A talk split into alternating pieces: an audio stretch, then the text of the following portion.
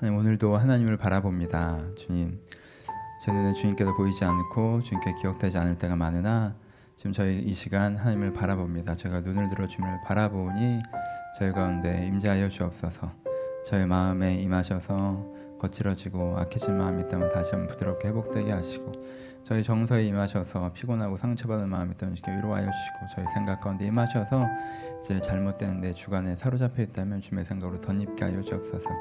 무엇보다 하나님 당신께서 우리 가운데 오셔서 내가 혼자 걸어가는 것이 아니라 하나님과 함께 가고 있음을 이 모든 상황과 여건과 마음에서 하나님과 함께 걷고 있음을 다시 한번 누리는 시간 될 수 있도록 예배가 주님께서 함께 하여 주옵소서 주님께 일하시길 기대하오며 잘하신 예수님의 이름으로 기도합니다. 아멘 함께 할 말씀은 마태복음 6장 11절 말씀입니다. 마태복음 6장 11절 말씀 마태복음 6장 11절 말씀 다 찾으셨으면 한 목소리로 같이 봉독하시겠습니다. 시작 오늘 우리에게 일용할 양식을 주시옵고 내가 너무 빨리 했나 보구나. 다 찾으셨어요? 미안해요. 예, 목소리 같이 껴 시작 오늘 우리에게 일용할 양식을 주시옵고 라는 구절로 오늘의 은혜를 나눠보도록 하겠습니다. 안녕하세요. 예. 한 해 마지막 날입니다. 그래서 한 해 마지막을 돌아보는 설교는 저희 송구영신 때 준비되어 있어서 오늘은 아, 일반적으로 저희가 해오던 주기도문 설교로 함께 나눌 생각입니다.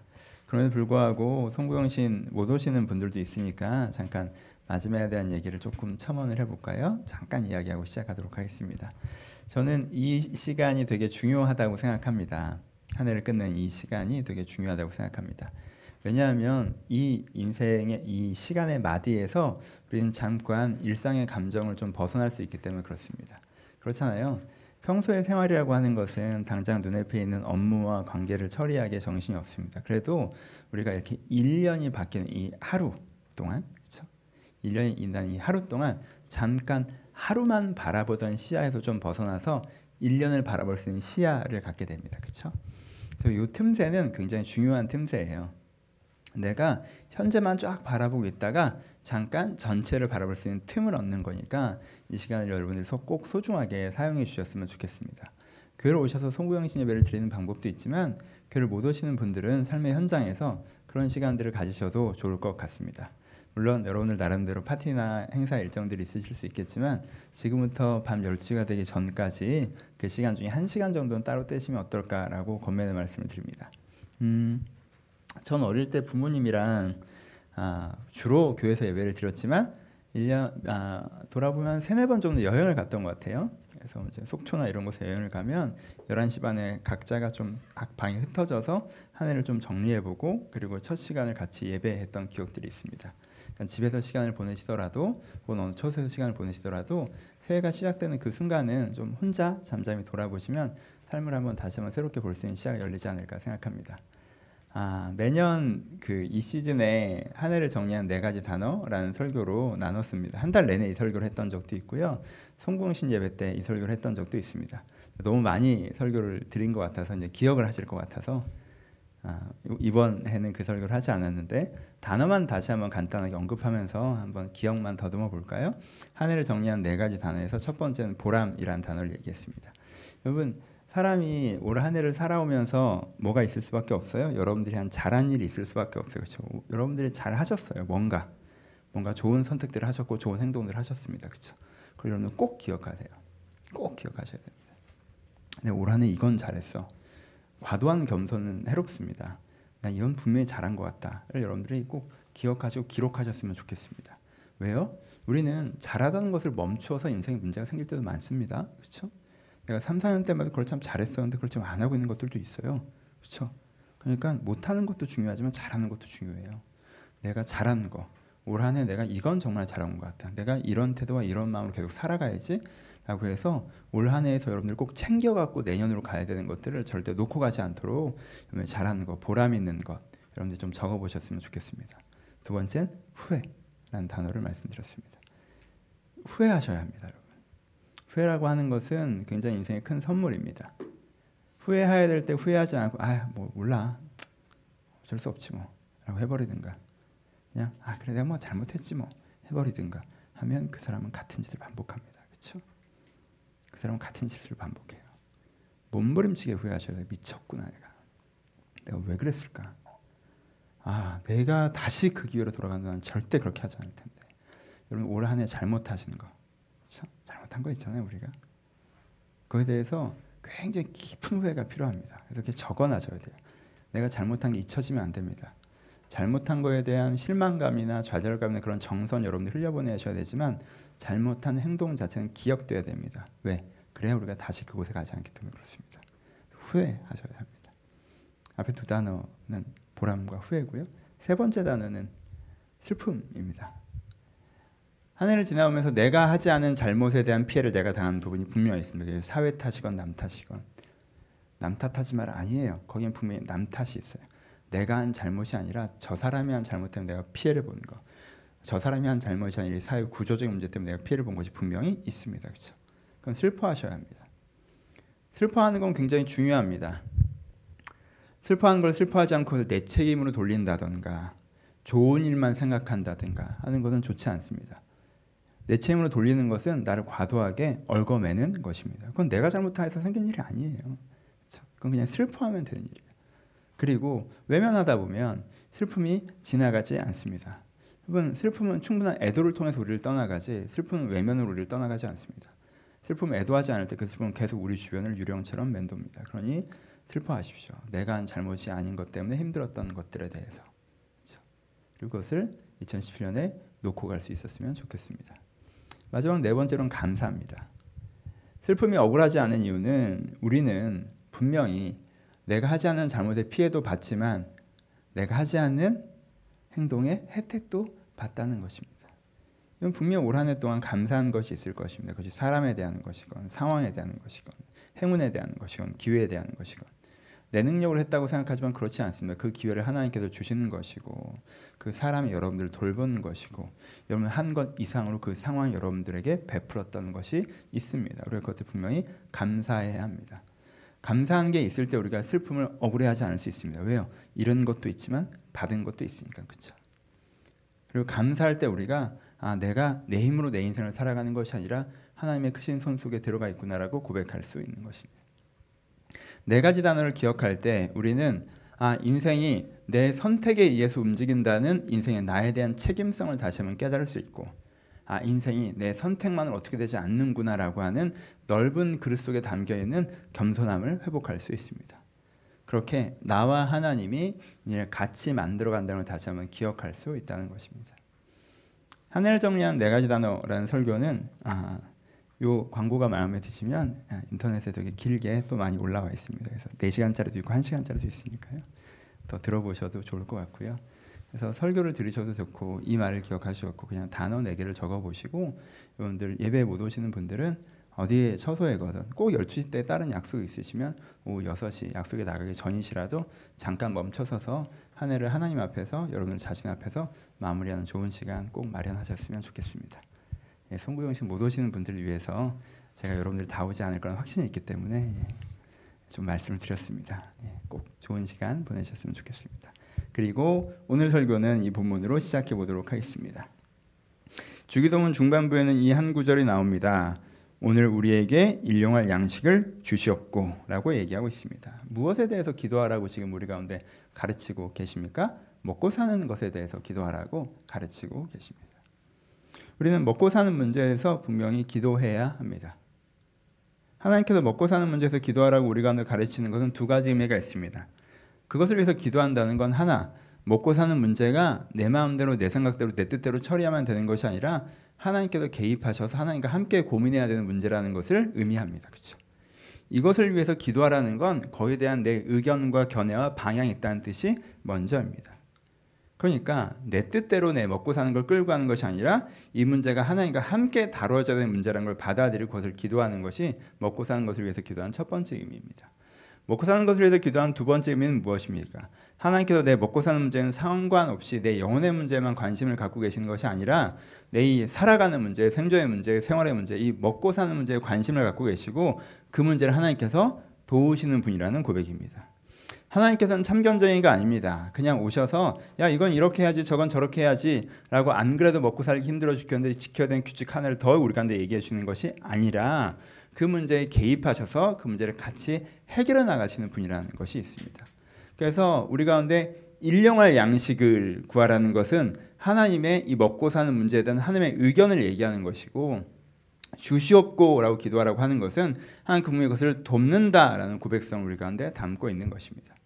이 먹고 사는 것에 대한 기도, 일용할 양식을 주시옵소서라고 하는 기도를 우리는 그럼 오늘 다섯 가지 기도로 조금 나누어서 생각해 보려고 합니다.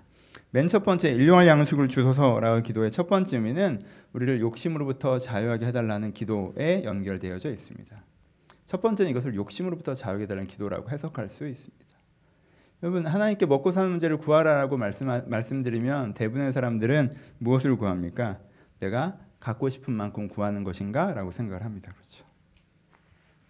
여러분들 얼마나 필요하세요? 어, 여러분들 필요한 인류와 양식이 얼마만큼입니까?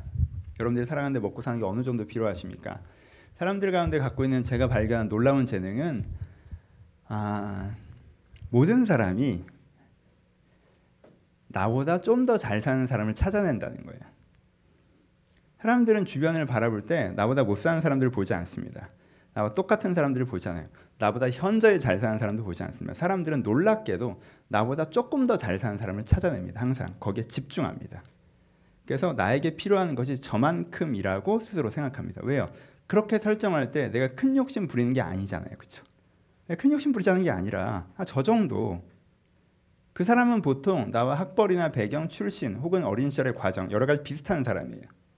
그래서 내 나와 나도 저 정도는 갖고 있어도 되는데 저 사람은 갖고 있는데 나는 갖지 못한 그 무엇에 간극을 가진 그 사람을 찾아내고 그래서 네가 먹고 사는데 얼마나 필요하느냐라고 누군가에게 묻는다면 저만큼이라고 대답합니다. 그리고 그 자리에 올라서면 또 찾아냅니다. 나보다 좀 더 잘 사는 애. 우리는 항상 먹고 사는 문제에서 얘기하고 네가 원하는 것을 구하라라고 얘기하면 내가 갖고 싶은 만큼을 생각하는데 그 갖고 싶은 만큼이라고 하는 것이 보통은 나보다 조금 더 갖고 있는 사람이라는 것입니다. 근데 재미있는 것은 5년 전에 조금 더 갖고 싶다고 해서 3년 전에 그 자리에 이미 왔습니다. 근데 3년 전에 조금 더 갖고 싶다고 해서 지금 그 자리에 왔습니다. 그럼 지금은 만족하느냐? 그렇지 않죠. 지금도 더 조금 더 갖고 있는 사람을 찾아낸다는 거예요. 그래서 이것은 끝이 없습니다. 하지만 본인은 그것이 욕심이라고 생각하지 않아요. 왜? 내가 저렇게 잘 사는 사람처럼 되겠다는 게 아니라 그냥 여기서 조금 나은 제 정도가 되겠다는 것이고 쟤는 나랑 비슷하게 착한 애고 비슷하게 열심히 살았는데 그 정도를 갖고 있는 것을 보면 나도 그 정도를 갖는 게 되게 합당하다고 생각이 되는데 라는 흐름 속에서 생각하는 것이기 때문에 그렇습니다. 그래서 그것이 나에게 주어지지 않으면 내가 뭔가 부족하거나 부당한 대우를 받고 있다고도 생각합니다. 여러분 이것이 음, 보편적으로 사람들이 갖고 있는 합리화된 욕심입니다. 그렇죠? 우리는 먹고 사는 문제를 가지고 하나님께 구하라고 얘기하면 내가 원하는 만큼 구하려고 합니다. 그 원하는 만큼은 내가 무슨 재벌이 되겠다 이러는 것이 아니라 나보다 조금 더 갖고 있는 사람 정도를 이야기합니다. 하나님께서 그것조차 해주지 않기 때문에 내 먹고 사는 문제에 관심이 없다라고 생각해 버리는 것입니다. 여러분 이 구도에서 걸어 나오셔야 됩니다. 이 틀에서 걸어 나오셔야 됩니다. 여러분들이 이 틀을 쓰는 한 먹고 사는 문제를 하나님과 같이 상의할 수가 없습니다. 지금보다 조금 더를 주시지 않으면 하나님은 나에게 관심이 없는 것이다라고 생각하는 한 이 문제를 주님 같이 상의할 수가 없다라는 거. 이걸 내려놓으셔야 돼요. 맨 처음에 뭐 해야 돼요? 욕심으로부터 자유를 구하십시오. 하나님, 내가 원하는 만큼 갖고 싶어 하는 지금보다 조금 더 갖고 싶어하는 욕심부터 좀 더 걸어 나오게 하여 주시옵소서라는 것이 우리가 필요합니다.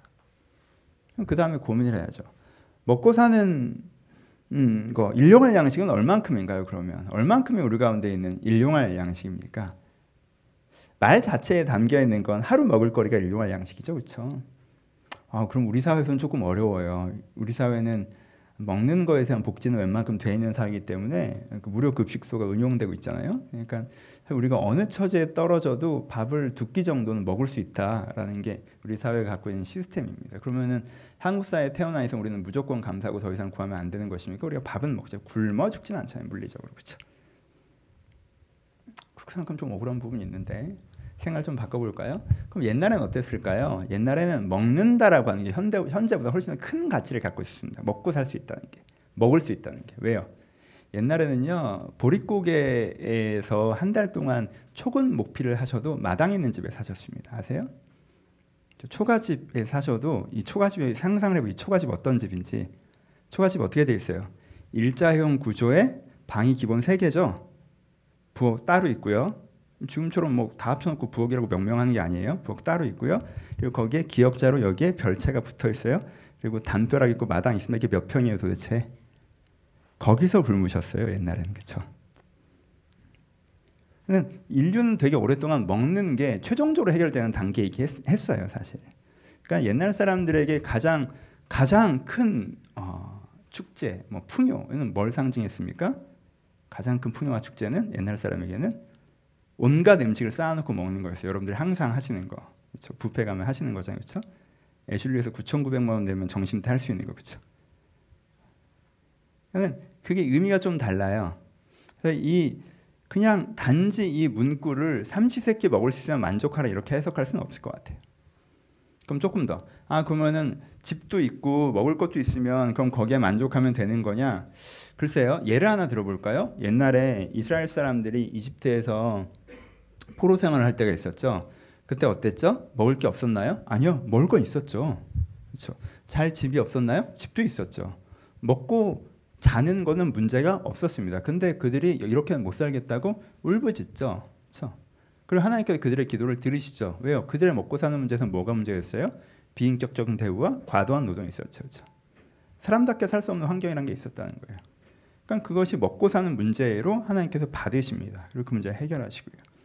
그러니까 아, 우리가 너무 욕심대로 구하지 말고 그냥 일용할 양식 있으면 감사해라고 하는 것을 너무 기준을 확 낮춰서 그냥 삼시세끼 밥 먹으면 됐지 뭐라고까지 가버리면 사실 우리의 일상의 대부분의 영역도 여전히 하나님 없는 영역으로 방치된다는 거예요.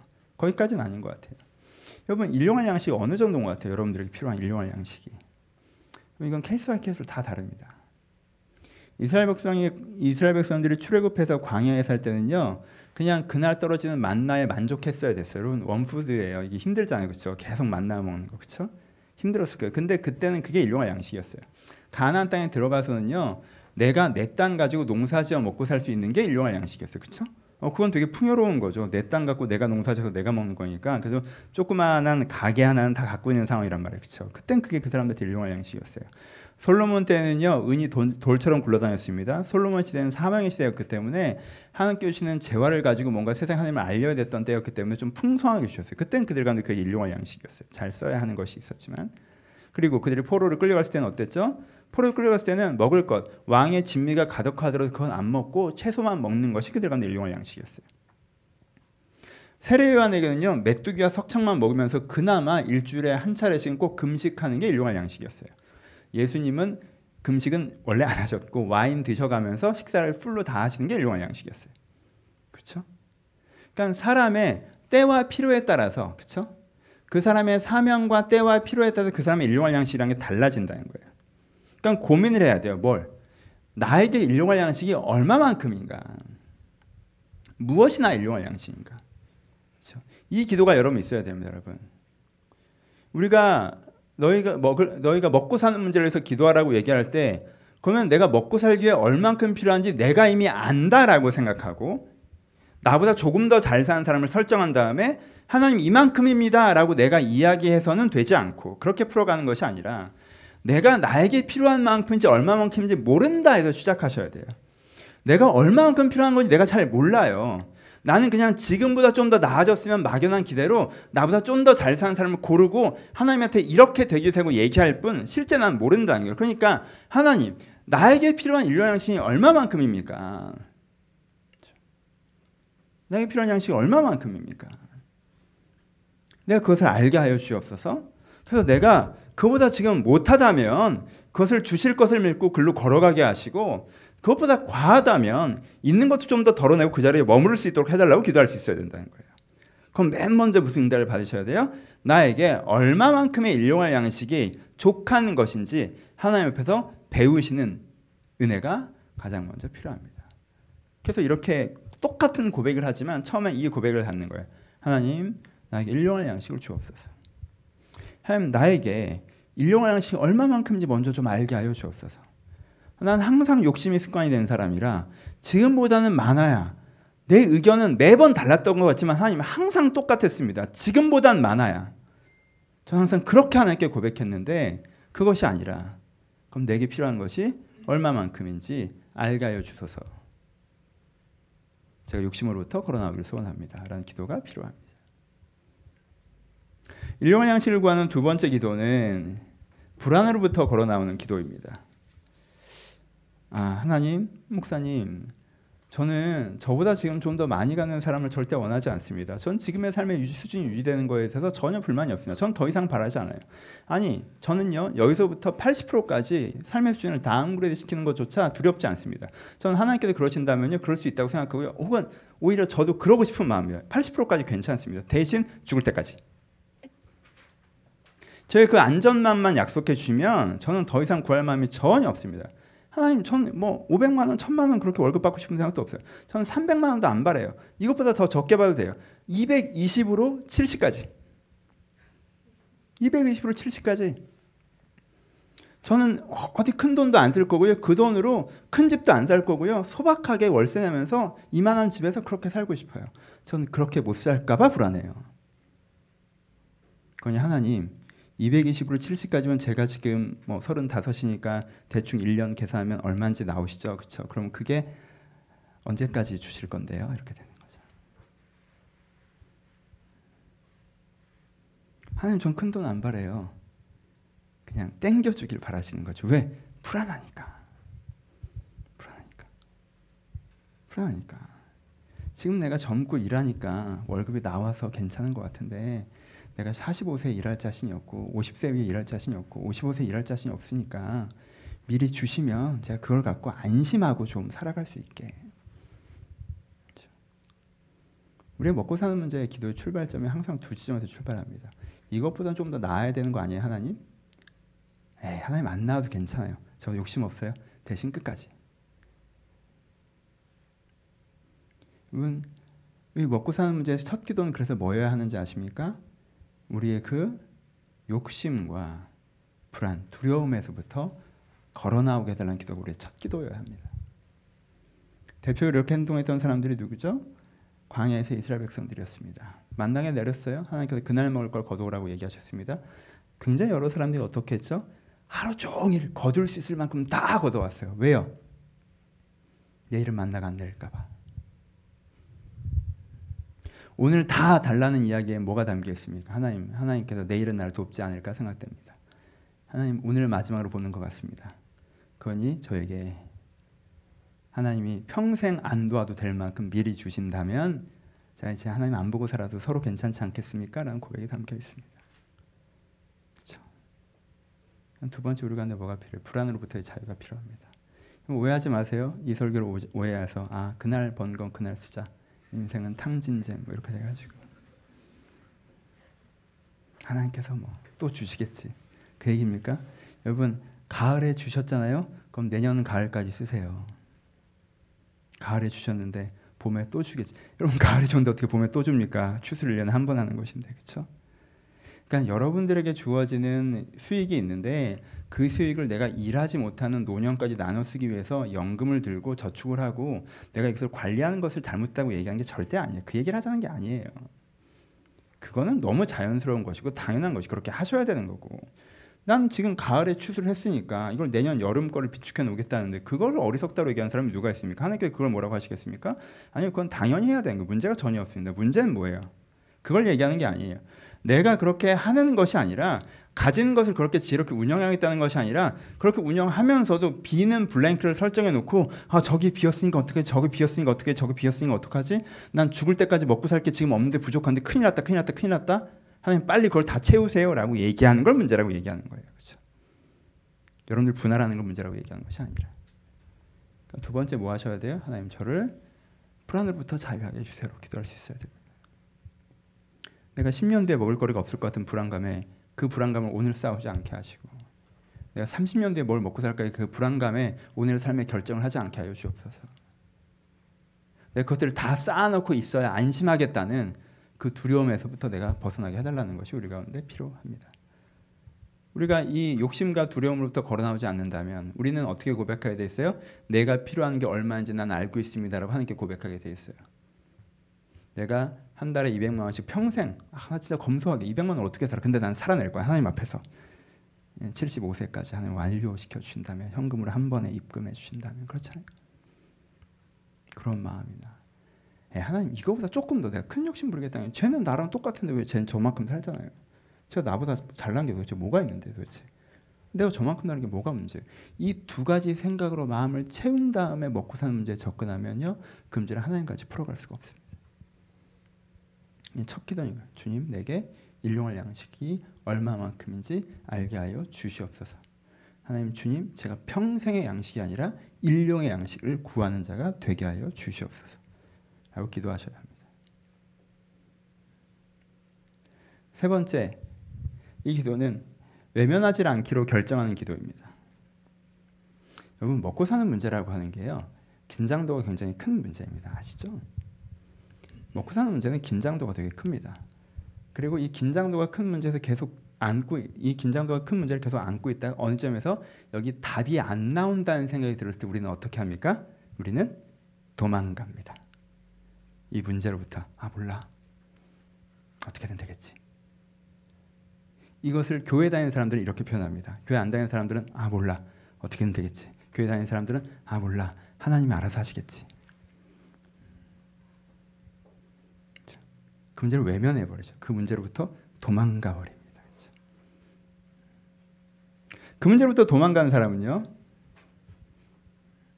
잠시 행복합니다. 왜요? 스트레스는 없고 돈은 함부로 쓰기 때문에. 그렇잖아요. 장기적인 고민이 없으니까 오늘 현금을 내가 별 생각 없이 툭 쓴단 말이에요.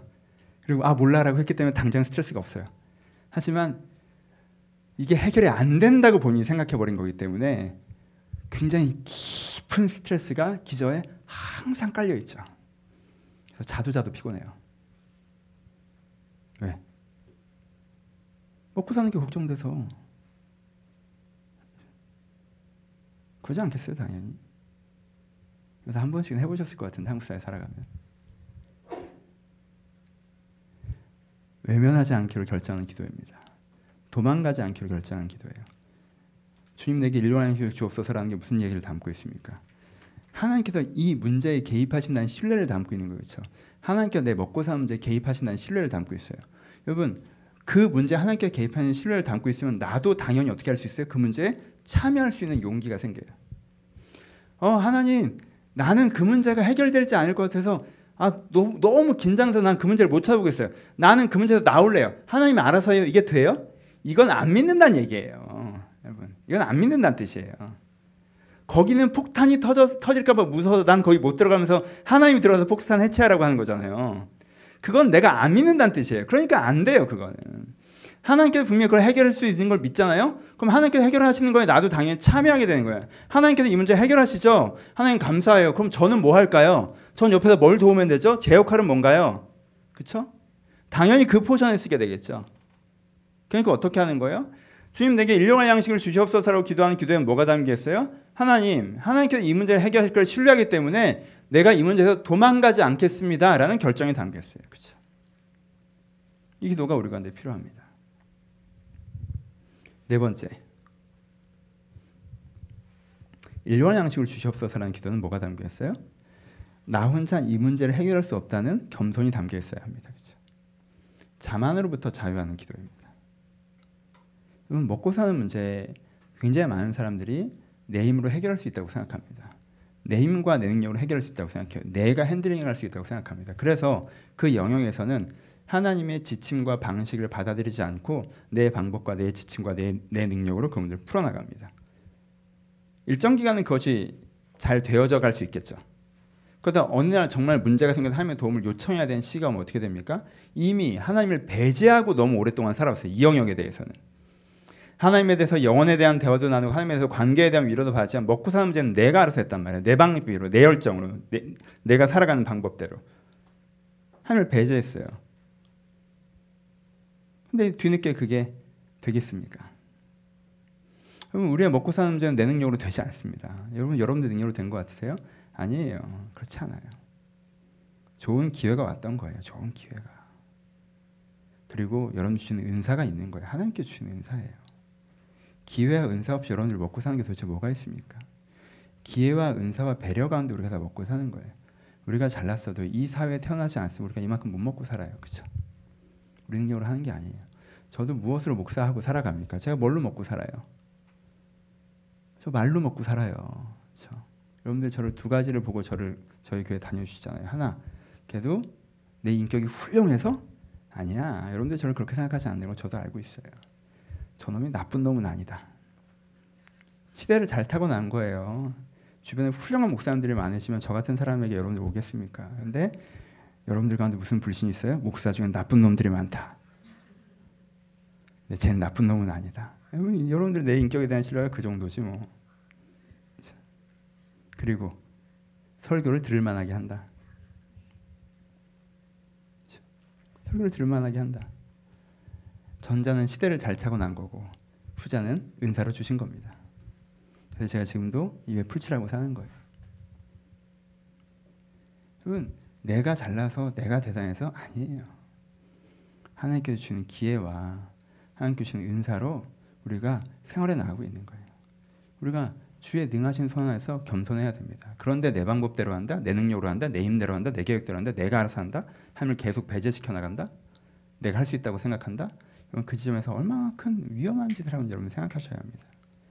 내가 먹고 사는 문제 하나님을 배제시키면요, 먹고 사는 문제 하나님을 빼버리면요, 내가 그렇게 자만하면요, 진짜 이것이 문제가 생겼을 때 주님의 도움을 받는데 오래 걸릴 수밖에 없습니다. 왜요? 조율을 해야 되니까 그렇죠. 여러분, 여러분들 먹고 사는 문제가 내 힘으로 되지 않는다는 걸 기억하셔야 돼요. 여러분들 직장의 현장에서 삶을 살아가는 데 있어서 하나님과 함께 함께 주신 능력을 해가셔야 된다는 걸 기억하셔야 돼요. 그래서 어느 날 인생의 파도에 문제가 있을 때에도 내가 하나님과 함께 하는 방식으로 그것을 해오지 않, 해오고 있지 않습니까? 고백할 수 있어요. 그때 함께 여러분들 개입하시지 않겠습니까? 두 가지가 필요합니다. 먹고 사는 부분에 대한 기도는 이 먹고 산다는 문제는 한 천 번, 백 번 얘기한 것 같은데 이 단어가 전 좋아요. 먹고 산다. 괜찮아요? 일용할 양식하면 너무 이렇게 좀 막연해져 가지고 정리해 봅시다. 그럼 우리 가운데 뭐가 필요해요? 우리는 먹고 사는 문제에 대해서 불안하고 욕심나서 요렇게 되는 게 맞다라고 생각해요. 죽을 때까지 먹고 살 정도의 안정과 지금보다 좀 더 나아지는 성취, 그렇죠? 나아지는 이것이 되는 게 맞다라고 생각해요. 그리고 그에 대한 확신을 가지고 하나님 이렇게 해주세요, 해주세요, 해주세요라고 구해요. 근데 이렇게 구하는 거 뭐라고 그래요? 세속주의나 기복주의라고 그래요. 그렇죠? 그러니까 이제 여러분들 이것도 안 구해요. 그리고 어떻게 해요? 하나님과는 영혼의 문제, 좀 가치적인 것처럼 품이 있는 거와 관계의 문제, 사랑과 용서, 치유 이러는 거를 상의하지만 먹고 사는 직장의 문제, 노동의 문제, 돈의 문제는 하나님과 상의하지 않아요. 근데 우리의 삶의 80%는 이 먹고 사는 문제에 시간을 쓰고 마음을 써요. 그러니까 하나님께는 여러분들의 삶에서 점점 작은 영역만 감당하게 돼요. 그렇죠? 이게 우리가 서 있는 거예요. 여러분, 먹고 사는 문제에서 얘기하는 거에 있어서 그렇게 자기가 욕심과 불안으로 기대를 설정해 놓고 이렇게 해줘 해줘 해줘 해줘 해줘요 하는 걸 문제시하는 거지. 이거에 대해서 이야기하는 것 자체가 세속적이라든가 이거에 대해서 자, 자체가 기복주의적이라고 얘기하는 건 전혀 없습니다. 그렇죠? 하나님께 이 문제에 대해서 하나님과 같이 가야 되는 문제로 주기도문에 분명히 얘기하고 계세요. 하나님께는 한 번도 야 먹고 사는 문제는 신경 쓰지 말라고 얘기하신 적이 없어요. 먼저 그의 나라 그 의를 구하라고 얘기하시는 순간에도 니네 아무것도 없어도 되라고 얘기하신 것이 아니라 드레핀 백합화를 보라 공주나를 새를 보라 내가 너희 가운데 그거 필요한 걸 아신다라고 얘기하시는 거예요. 하나님은 과도한 욕심과 불안에 대해서 경계하시는 것이지 생계 자체가 아무 의미 없다고 얘기하시지 않으세요. 하나님께 70인 전도세를 내보내실 때라도 니네 옷 한 벌만 가져가라. 옷 두 벌도 갖지 말아라고 얘기하세요. 우리는 그것을 갖고 정말 가난하게 사는 삶을 상상합니까? 상상하기도 합니다. 하지만 옷 두 벌도 가지고 가지 말라고 얘기하시면 뭐 하세요? 현장에서 공급하는 사람이 있을 것이다라고 얘기하세요. 그곳에서 내가 공급자를 준비해 놨을 거니까 네가 불안해서 먼저 가져가지 마라고 얘기하시는 거예요. 그렇죠? 포인트를 아시겠어요? 첫 번부에 얘기하시는 건 잔뜩 쌓아놓으려고 욕심 부리지 마. 먼저 그의 나의 그를 위해 그게 더 중요한 거야. 네 욕심을 이루는 게 중요한 게 아니라 걱정하지 마. 두려워하지 마. 하나님께서 먹이실 거야, 입히실 거야 얘기하시는 거고. 두 번째도 앞에 있는 스케줄, 네가 갈 인생 스케줄에 대한 경비를 다 들고 떠나려고 하지 마. 내가 중간중간 공급처를 마련해 줄 거니까 그 경비가 다 있어야 떠난다고 생각하지 마라는 얘기를 하시는 것이지 네가 아무런 먹고 살 수 있는 소망도 없고 기, 대도 없고 공급처도 없고 돈도 없는데 주님만 네가 너와 함께 하시면 넌 괜찮지 않냐고 얘기하신 게 아니에요. 그러니까 우리가 어떻게 해야 돼요? 먼저 하나님 없이 내 욕심과 내 불안으로 먹고 사는 문제에 대한 답을 다 냈던 것을 먼저 내려놓고? 주님 제가 정말 일용할 양식을 구합니다. 한 가지는 제발 먹고 사는 문제에 내 마음이 압도되어서 내 마음이 흔들려 버리지 않게 하시고 그 계획과 생각으로 내 자신을 다 채우지 않게 하시고 내가 일용할 양식을 향해서 내게 정말 필요한 것이 얼마만큼인지 하나님 앞에서 깨닫고 구해 나갈 수 있는 그 지점에 가게 해 달라고 기도하는 것들이 필요해요. 그렇죠? 내게 정말 필요한 것이 얼마만큼인지. 그리고 두 번째가 그러면 그것을 하나님께서 주신다는 신뢰를 갖고 걸어가는 게 필요해요. 하나님 그것을 주신다는 신뢰를 가지고. 그렇죠? 이두 가지가 우리의 어, 기도여야 한다고 마태복음 우리 가운데 가르쳐 주고 있습니다. 말씀을 마무리합시다. 아, 참 우리는 자주 일용할 양식의 문제 로 마음을 가득 채우면서도 그걸 구하지 못할 때가 많이 있는 것 같아요. 그렇잖아요. 사실 우리 마음에 많이 채워져 있는 건. 막 교회에서 연애 얘기 많이 하시고 뭐 근본적인 삶에 대한 허무감이나 가치적인 얘기를 많이 하시기도 하시지만 그래요. 그 두 가지 우리가 근데 중요하죠. 하지만 솔직히 우리 마음간 하는 고민 중에 3분의 1은 돈 얘기 아닙니까? 이 직장을 언제까지 다닐 수 있을까?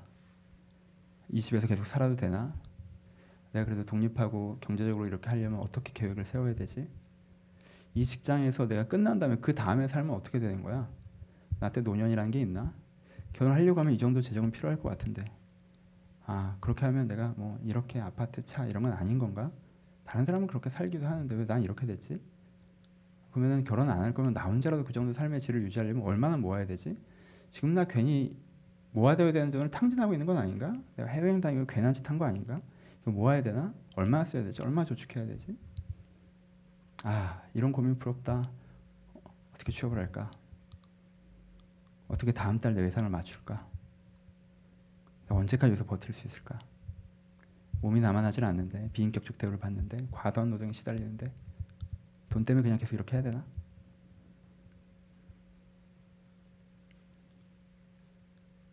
저 사람은 이만큼 난 이만큼밖에 못 받고 이만큼 받고 있긴 하지만 여기서 나가면 큰일이니까 난 무조건 버텨야 되고 여러 삶을 떠돌아다니는 떠드는 많은 생각들이 있잖아요, 여러분. 음, 하나님과 함께 다루어 가십시오, 여러분. 이 영역을 내버려둔 채로 내가 은혜 받고 위로 받고 좋은 사람 만나고 좋은 하나님 만나도 이 영역을 내버려둔 채로 그렇게 정리될 수는 없어요. 그러니 이 영역에서 하나님께서 어떻게 하실지 이 영역에서 하나님의 생각이 무엇인지 내가 하나님과 함께 고민할 수 있어야 됩니다. 여러분 정직하게 여러분들 들여다보셨으면 좋겠어요. 혹시 여러분들 지금 욕심내고 있지 않습니까? 근데 욕심 확신이 있지 않습니까? 저와 얘기하실 때 저 너무 확신 있게 얘기하진 않나요? 이거보다 조금 더 나은 게 너무 당당하고 그렇게 못한 게 그렇게 안 주시는 건 부당한 거고 그렇게 하고 있지는 않나요? 그럼 지금 불안하지 않습니까? 계속 10년도 20년도 얘기를 하고 있지는 않나요? 있는 돈을 막 쓰라는 얘기가 아니라 있지도 않는 돈을 가지고 10년도 20년도 어떻게 나눴을 걸 고민하고 있지 않냐. 이걸 지금 도망가고 있는 거 아니에요? 목사님 저는 경제적인 고민 안 해요. 아니 좀 하세요. 왜 도망가? 그게 그게 믿음이 아니잖아요. 지금 여러분들 믿어서 지금 안 하는 거예요? 너무 못 믿게 해서 안 하고 있잖아요. 그냥 덮어버렸잖아요. 그냥. 아 몰라 하고 다 쓰고 여기서 걸어 나와야 돼요. 여기서 걸어 나오는 게 해결의 시작이에요. 그 욕심과 그 불안과 그 외면으로부터 걸어 나오는 게 해결의 시작이에요. 거기서 걸어 나와서 하나님 앞에서 내가 필요한 것이 얼마만큼 내가 배워야 하고 그것을 내가 배워서 그것을 추구해 가면 하나님께서 그것을 주신다는 신뢰를 갖고 그렇게 하나님과 함께 나 일용할 양식을 만들어 가는 것이 우리 가운데 필요하다는 거예요. 여러분 기도하세요. 주여 내 욕심에서부터 벗어나 일용할 양식이 무엇인지 알게 하여 주옵소서. 하나님 내가 이 두려움에서부터 벗어나 함께 일용할 양식을 주시는 분이심을 신뢰하게 하여 주옵소서. 내가 이 외면으로부터 걸어 나와서 내가 이 문제에 참여하는 자가 되게 하여 주옵소서. 내가 이 자만으로부터 걸어 나와서 내가 하나님 도움 없이 이 문제를 해결할 수 없다는 걸 인정하게 하여 주옵소서. 한 내가 신뢰로 걸어 들어가서 하나님께 이 문제를 분명히 함께 하시고 이 문제를 해결하시는 분이심을 내가 바라보며 가게 하여 주옵소서. 주여 내게 일용할 양식을 주시옵소서. 이 문장을 기도할 수 있는 건 대단한 것입니다. 여러분 가만히 앉아서 복잡하게 이렇게 얘기하기 어려우시면 반복적으로 그냥 고백하죠. 주님 내가 일용할 양식을 주시옵소서. 주님 내가 일용할 양식이 무엇인지 알게 하여 주옵소서. 내 일용할 양식을 구하게 하여 주옵소서. 내 일용할 양식을 주님의 신뢰하게 하여 주옵소서. 주님 내가 일용할 양식을 주시옵소서. 이 주기도문의 기도가 우리 가운데 있을 때 이 먹고 사는 문제로부터 자유로워져서 이 먹고 사는 문제를 누리며 살아갈 수 있는 데까지 이르게 될 것입니다. 말씀 마칩시다. 한 해 마지막 설교로 돈 설교를 하니까 참 독특한 기분이었어요. 이래도 되는 건가 싶기도 하고 순서가 순서여서 그렇죠. 요한이 왜 이렇게 웃어? 음. 돈 얘기 좋잖아요. 한 해 마지막 설교다 보니까 이런 얘기를 제가 붙였네요. 그냥 설교 준비하다 그런 생각이 들었어요. 막 이런 내용을 준비하다 맨 마지막으로 올 한 해 동안 돈 버시느라 수고 많이 하셨습니다. 진심으로. 한해 동안 얼마나 고단하셨습니까? 한해 동안 우리가 많은 걸 했지만 한해 동안 여러분 돈 벌고 공부하지 않으셨습니까? 그렇죠? 수고 많이 하셨습니다.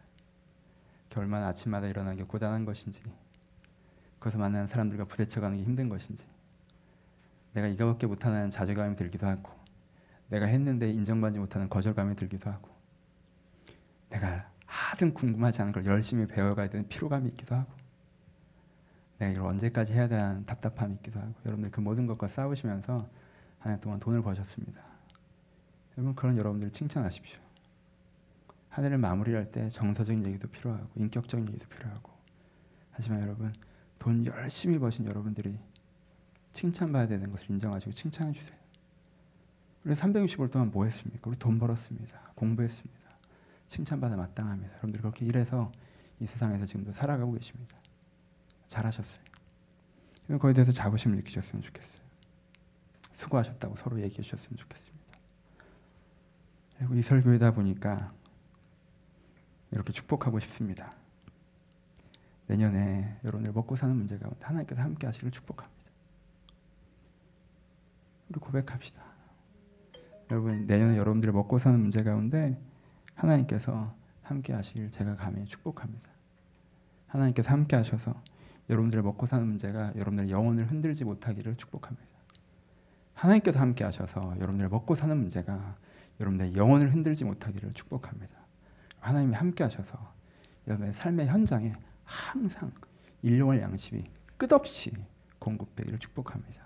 이 주기도문의 약속의 말씀처럼 하나님께서 주신다 말씀하셨으니 여러분 삶의 현장에 일용할 양식이 끝없이 오늘도 내린 만나가 내일도 그렇게 계속 평생에 것이 있기를 축복합니다. 여러분 우리 이 문제를 아, 하나님 없는 문제로 외면하지 마시고 이 문제를 하나님과 함께 가는 문제로 받아들이셨으면 좋겠습니다. 그래서 하나님께 1년 뭐하고 살았니?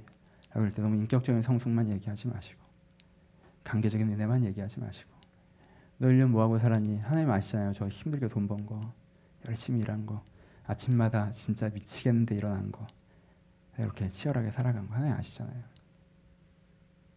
하나님께 그것도 칭찬하실 것입니다. 그 칭찬받고 축복도 받으셨으면 좋겠습니다. 하나님께 여러분들 축복하셨으면 좋겠습니다. 내년엔 더욱더 함께 하셔서 여러분들 먹고 사는 문제가 여러분들 영혼을 침전하지 못하도록 그리고 여러분 먹고 사는 현장의 문제 가운데 하나님의 일용할 양식 항상 공급되도록 주님의 이름으로 축원합니다. 같이 기도하시겠습니다.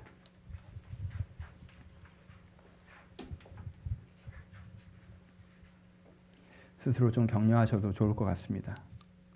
들만 생각하시면서 기도하시는데 하나님 제가 이렇게 잘 견디고 살아온 것만 해도 참 대견합니다. 저 잘했다고 칭찬해 주십시오. 저 잘했습니다.